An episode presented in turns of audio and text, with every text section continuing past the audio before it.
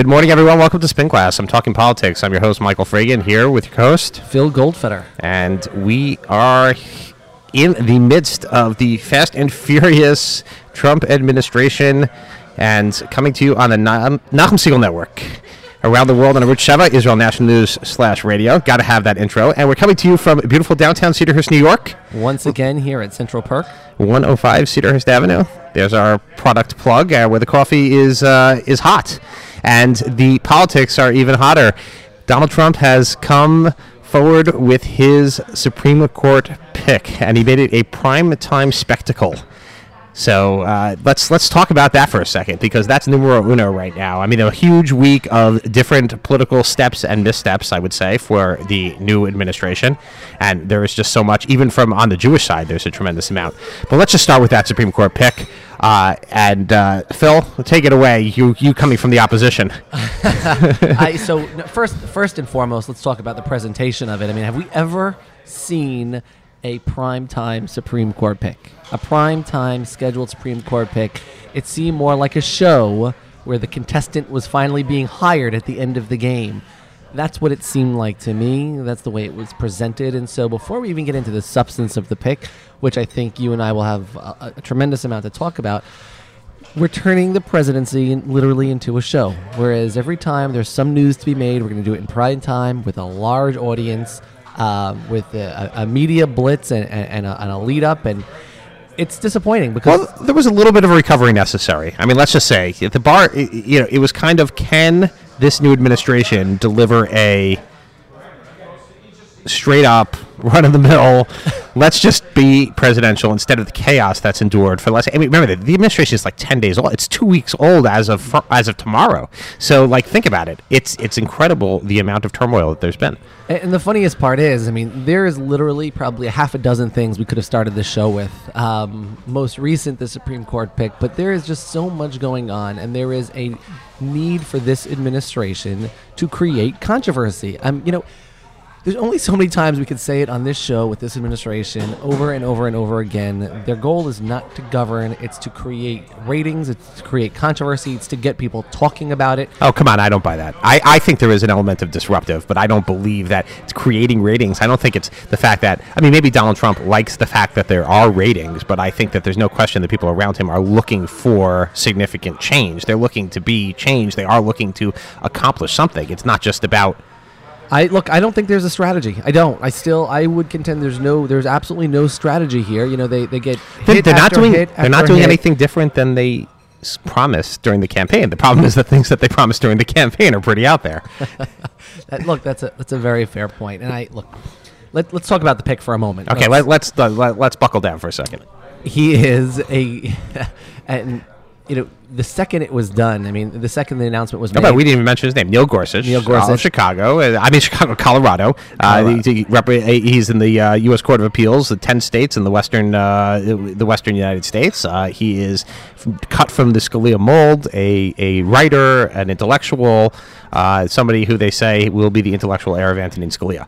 he is just as qualified as Merrick Garland. And so, uh, you know, he, here's the thing, right? Because we talked about this for a moment last week, and, and remember, we we can look at the Republican playbook from a few years ago, where you know you can just see what, what, what Mitch McConnell and the Republican minority at the time sort of did to sort of stand in the way of the Democratic majority. We can look at that playbook to really get a feel for what the Democrats are going to do coming out of the gate. I mean, Chuck Schumer is an astute. Um, uh, is an astute observer and, and, a, and a, As astute as anyone. as astute as anyone, and and and you know, if nothing else, will will sort of take this uh, the Democratic majority and, and, and do what they can to ensure that their message and, and, and what they believe is right gets out there. And so, you don't have to look farther than what Mitch McConnell did a few years ago, or what what the Republican majority did with Merrick Garland just a year and a half ago. I mean, Merrick Garland was was a qualified candidate. Um, who did not even get his say. Uh, Who did not even get. And so the Democrats, by the way, some who are coming out and saying today, we're going to treat this new pick much like the Republicans treated Merrick Garland. Right. I Are mean, they there- wrong? No, no question. I mean, look, I, I personally believe that uh, it's, and this goes back, of course, I think to when you know I was growing up, you know, with Robert Bork back in uh, back in the '80s. I mean, this is a when you think about it, the Supreme Court, which should be non-political, is has become far more political than than anything. I mean, judges are the uh, kind of the ultimate in political. Uh, this becomes a hot political issue during the campaign. I think many people in the end came to Trump and voted for Trump and supported Trump in the end, even though they had reservations because of the Supreme Court, because the opportunity to shape the Supreme Court. There's no question that this pick is going to be markedly different from anything Hillary Clinton would have put forward. But I, but I, having said that, um, there is this tradition of not naming a Supreme Court pick in the last year of the presidency. Uh, I, you know, you want to throw out tradition. That's I, I look. I didn't make the tradition. It just is what it is and there was that. Uh, was it right? Was it good for the republic? I mean, look. I mean, I think that's a that's a loaded question, no matter which party you you say you say these days. But there, but I will say, I mean, if you think about it, I think he will get confirmed. I think the fact that Democrats should not block it is he would be replacing Scalia. Um, it's not going to change the ideological balance of the court, and he's definitely qualified. Look, I think th- I think there this process is just getting started, right? And I Sure. look, I think it, I, I think he deserves his day in court. I think he he needs to commit to being as open as transparent. I mean, yeah, Donald Trump and President Trump making the statement, "Well, this has been the most transparent process ever in the history of Supreme Court picks." Is so blatantly false. Well, he wait, wait, wait. Hold on. He's not wrong about that. I mean, think about it. He put a Oh, list. He put a list so out months what? ago. So- the so list that- was there months ago. And so, did we have a chance to weigh in on the list? Did people did he take votes? What makes this transparent? The fact that he put out a list months and months ago makes this a transparent. You could have seen it coming. This no, absolutely not. Look, if he wants to say I put out that list and I've chosen someone from the, uh, this list, but like. Are we all not sick of the hyperbole here? It's the greatest list and it was the most transparent. It just simply is not the case. And even worse is sort of for President Trump to make the case. Well, you know, when we, when this when this judge when when Judge Gorsuch was um, was appointed to the state Supreme Court, you know, he was he won unanimous support from They- Democrats. you mean uh, for the federal appeals the, court? excuse me. For the, thank you very Yeah, much yeah, for the the federal, the federal bench. Yeah, for the federal bench. He, he won unanimous. that is uh, correct. Which doesn't really mean anything. I mean, it, it means very little in terms of right. Well, it should mean something. Well, there's different qualifications when you're working. You know, running. You're you're up for different benches, and so you can't look at it like that. And, and you look at, and again, you go back to to. uh, You know, judges like uh, Sonia Sotomayor, who also won unanimous uh, unanimous support in her earlier votes, and then obviously see, got some pushback when it came for her appointment on the Supreme Court. And so, you know, we're looking at these broad, you know, ideas and, and sort of taking them as fact. And I've said this before. I'm going to say it time and time again. Just because President Trump believes it to be true does not make it fact. That is what it comes down to. And this is Spin Class. So here, Michael Fragin and Phil Goldfeder from Central Perk in Cedarhurst, New York. And we're talking politics. We're talking about the Supreme Court. We're talking about the nascent Trump administration. And I think what's one thing that everybody kind of found remarkable, which is really setting the bar low, is the chaos over the last 10 days seemed to have been tamped down by this pick. This was a predictable, a predictable, logical pick. Uh, he actually, you know, there was this speculation that he was going to go, that his sister, who's also a federal appeals court judge, a senior judge in New Jersey, was going to pick somebody, wanted somebody else. That he, that he, you know, didn't pick the family pick, if you will. Um, but I think, you know, look Can- after the. hold on, I'm going to stop you right there. Do you see how low the bar That's is? exactly what that's That what- is how okay. low the bar Well- is. I did not pick my sister's friend, so that's how good. So give me a compliment because I didn't pick my sister's friend. Do you understand? Like we're co- you actually we're about to compliment the man for not sort of using blatant nepotism and, and family favors to pick the next. Wow, I wasn't judge. suggesting family favors. I'm talking about the soliciting input even from people that are close to you. But I okay, fair enough. It's a but yes, I was setting the bar low. In fact, I was saying the, the fact that the rollout, the fact that they can pull off an announcement in the White House in an environment they clearly control.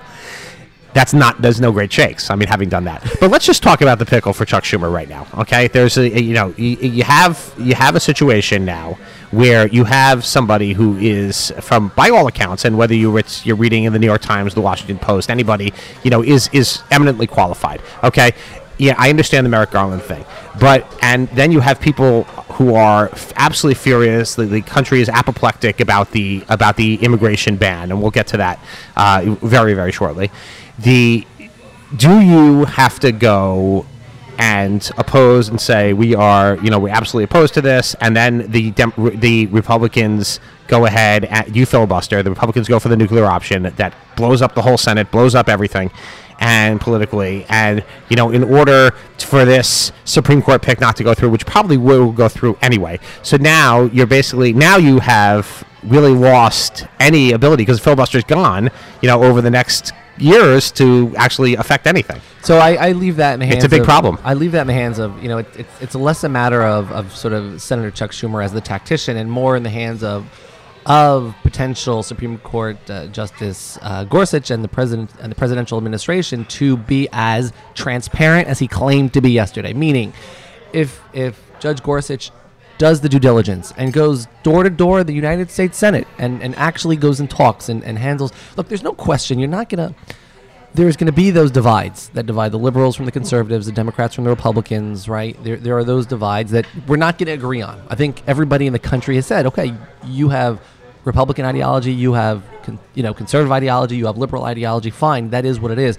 However, if he can convince, and he seems like he's able to, he's smart enough and he has the, the resume, he's able to convince the Senate that he's going to be fair and impartial and do the best he can to, you know, and, and Of and his course, he comments is. yes- He's, he's a smart guy. it's it's a, it's a question of how hard he works. He- right? uh, he, he- could he could dig his heels in, like and, and as we know, President Trump would likely do to say, you know what, instead of changing the way we think or the way we're just going to say that he's my pick and, and take it or leave it and, and create. Nah, they that. can't afford. They can't afford not to win this one. And so there you go. And so it really is a matter of their willingness. It's less about the Democrats in the Senate sort of making a stand, more about the uh, willingness of the, this Republican administration to reach across the aisle to do what is necessary to actually get this done. Um, and I think it'd be very hard for, for anybody to sort of halt this on the terms of we just don't want you know this judge or we don't want a, a conservative judge on on the bench.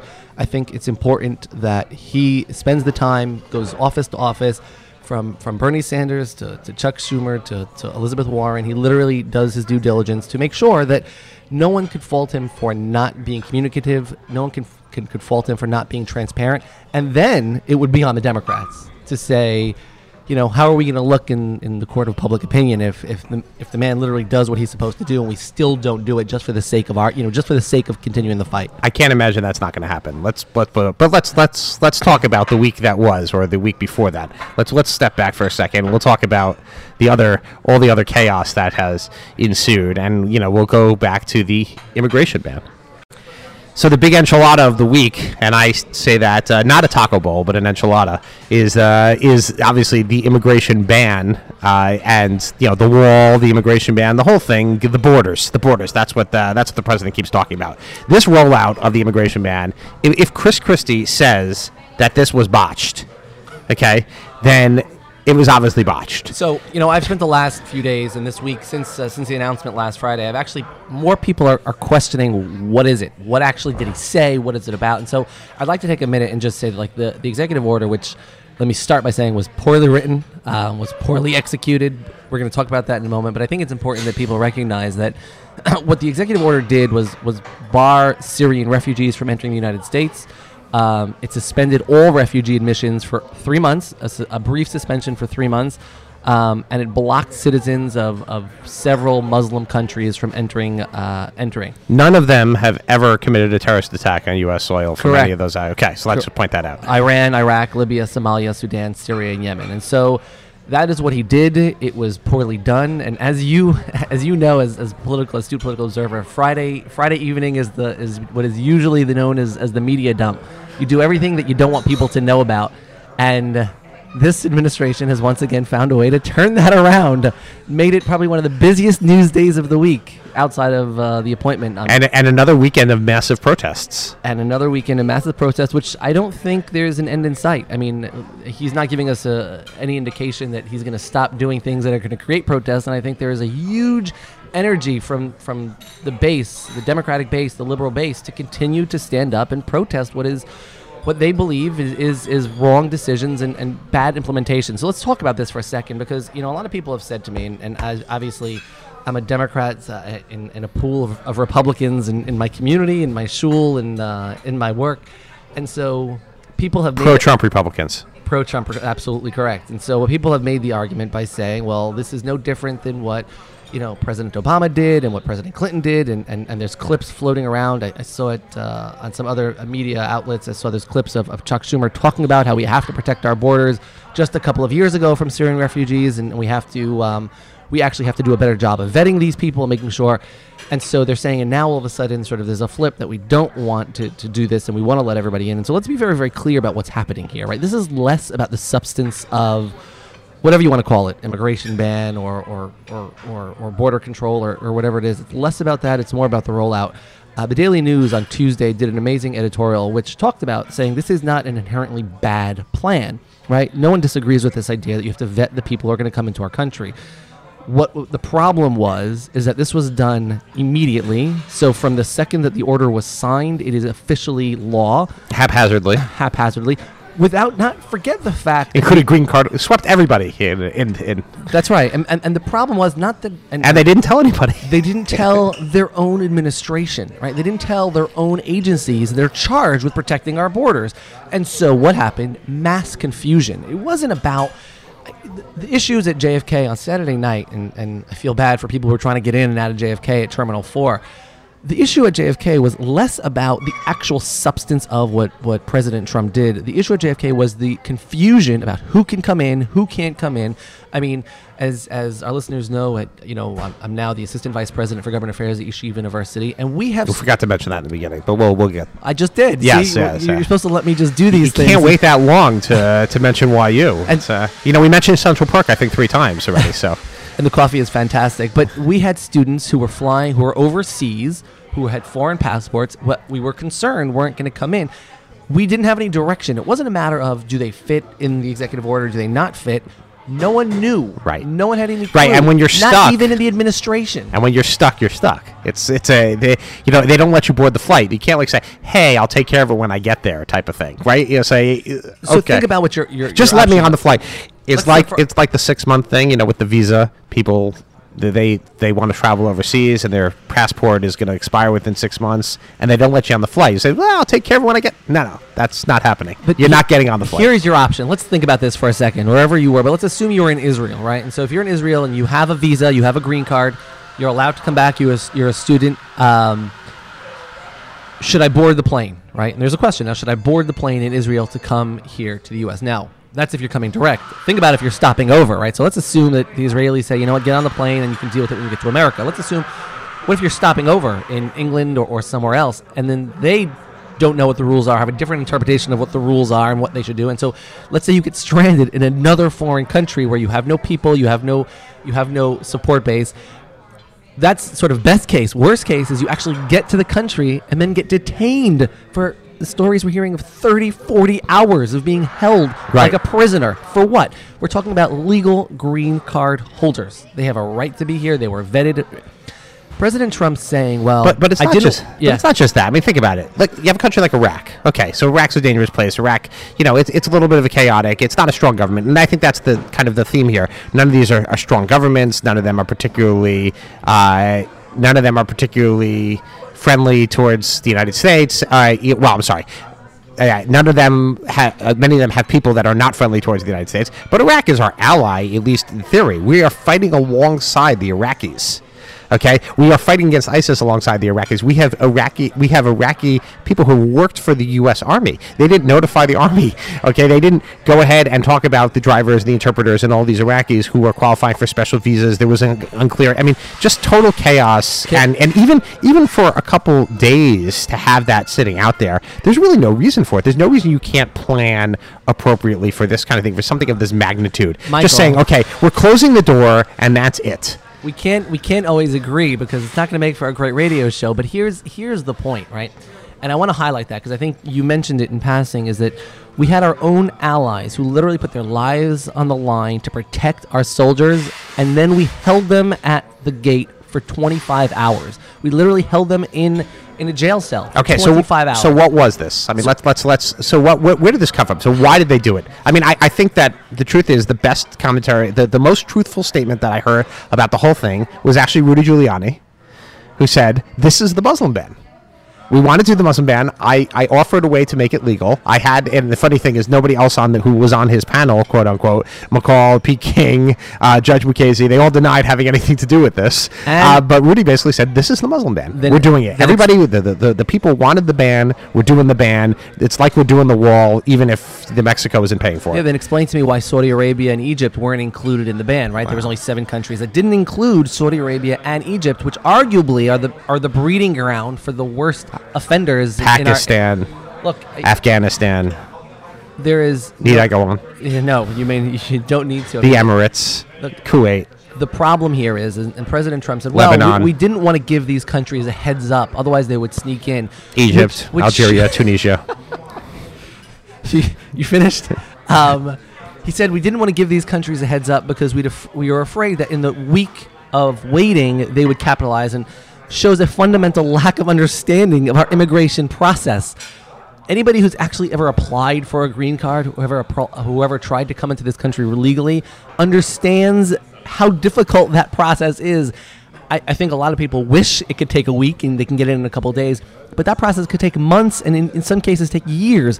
So it showed a fundamental lack of understanding, and I think we would be remiss. Uh, I think the Daily News reported today, and it was on, uh, uh, I think, uh, NBC or Fox News had a conversation about the reason of the timing for a Friday night and why it happened on a Friday night. And, and my Yeah, it was in Vanity Fair as well. I think there is the, there is this. And you mentioned the Friday evening uh, news dump. There seems to be another factor at play there. Uh, interestingly enough, in one of uh, And, and, and not that I want to get into the, the whole frum shaming situation here or the lack of frum shaming, you know, but there's the, the obviously the, the talk, big theme at the, at the inauguration, particularly in our parts, particularly let's say last Shabbos, the big theme was the heter for Jared and Ivanka to attend the inaugural events on Shabbos. And supposedly they spoke to a rabbi and they went ahead and they got uh, permission to go ahead and travel on Shabbos for national security reasons or for Pikuach Nefesh reasons. So that that in of but now we are seeing that the, the weekend that Jared is keeping Shabbos and not in the White House,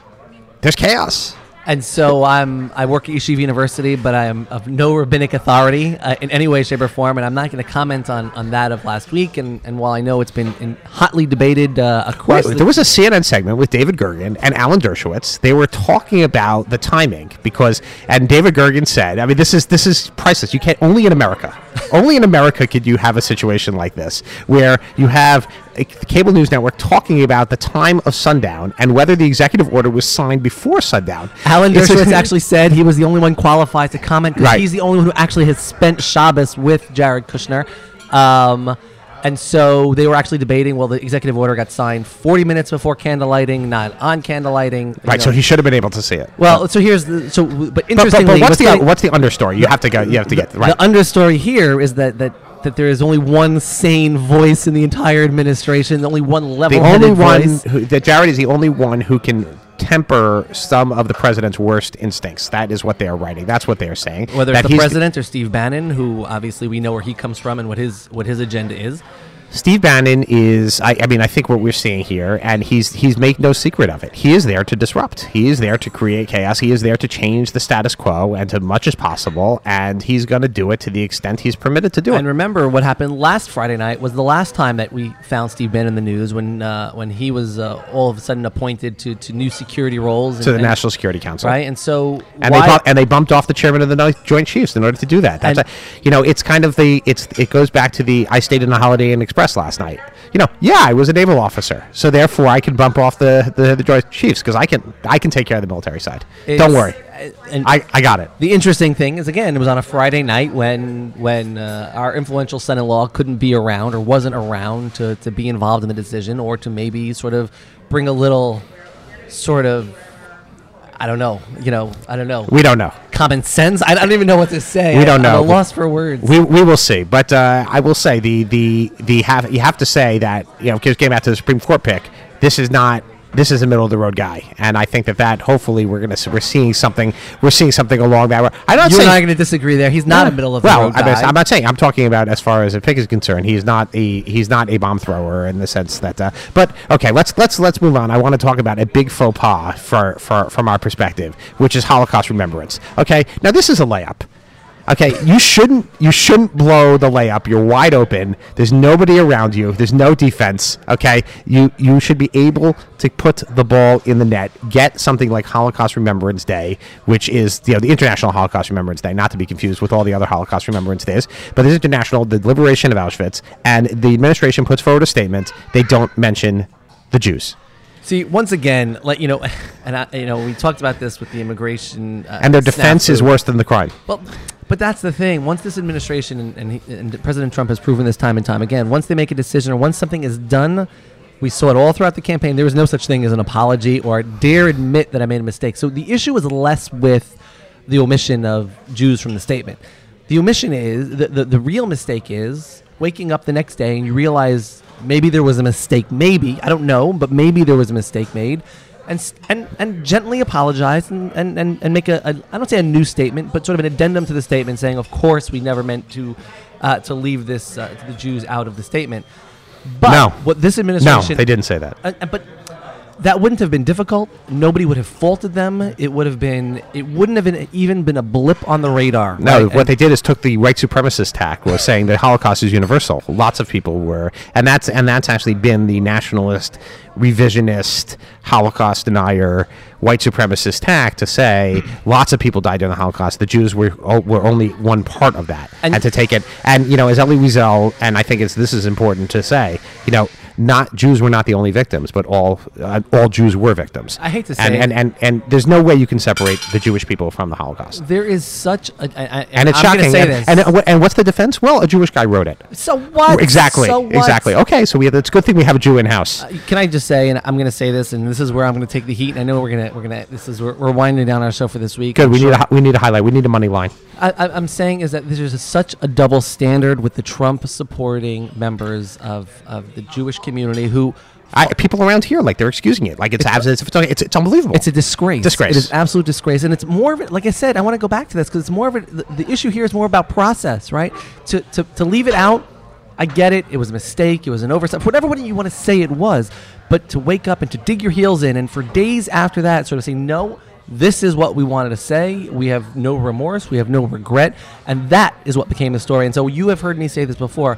Politicians and elected officials have enough trouble um, with mud that gets thrown at them. You don't have to create your own mud, right? And so what this is this administration continues to do. They continue to create problems for themselves. and it's only two weeks. It's it's amazing they've created. Look at all the problems they've created. I mean, I have to say, and uh, let me just go back. I mean, look, I, Boris Epshteyn, the guy who wrote the statement. At first, everybody, of course, said it was Jared, and you know the Holocaust survivors. They had to. I, somebody obviously leaked the fact that it wasn't him. He's a Russian immigrant. He he is a I think a, a very good representative of his principles. I mean, very aggressive spokesman, etc. But he he screwed up. He messed it up. He followed a line that is not acceptable, truthfully. The Holocaust is a uniquely Jewish, the genocide against the Jews was a unique event in history, and to turn around and, minim- and minimize it is just is just shocking. And they should know better. And once they were called out on it, even Lee Zeldin, are a Republican supporter of Trump, uh, a great a great guy, a great politician, conservative, Trump supporter here on the East End of Long Island said they messed up. And you know, guys, take a cue from your even your supporters and say they messed up. And for the people in our community who are kind of just giving this a pass over and over, come on. I, I, I look forward to having this conversation more and more over Shabbos. I mean, but this is Right. it is uh, you know look, admit when you make a mistake, admit when when when your guy right is is wrong, and, and we can all move on. Right. Exactly. Well, it's like you know, right now it's going to be coming. We'll talk about this in the ensuing weeks. It's like the embassy, right? Everybody was like, "Oh, the embassy! They're going to um, move it. They're going to move the embassy. They're going to move the embassy. They're not moving the embassy, right?" He's like, "I want to think about it. We have to think. We have to study the issue. We have to study the issue. You know what that means, everybody? That means they're not moving the embassy. Do you know how many times it was within the days after the administration? Breaking news: embassy is moving. Breaking news: embassy is moving. They're on their way. They're planning sites. They're putting shovels in the ground. You know how much press and how much play that got. All of a sudden, quietly, the embassy is not moving, and no one says a word because we understand. By the way, I don't fault the administration for that. I understand. I get it. It's complicated. It's going to take time. You're going to have to find ways. you know what? Happen. You know what? As we close out, lots of things are complicated. That's what it's called being president. And you have to go ahead and realize that these are things are complicated. Running the country is complicated. You can't just do it from the White House. You got to include agencies. There's a big government out there. Everything you do and say matters. and you have to know that. Anyway, another great episode. This is Spin Class here on the Malcolm Segal Network, coming to you from Central Perk in Cedarhurst, New York, with my co-host Phil Goldfeder, and we will see you next week. Stay tuned for Jew in the City Speaks with Allison Josephs.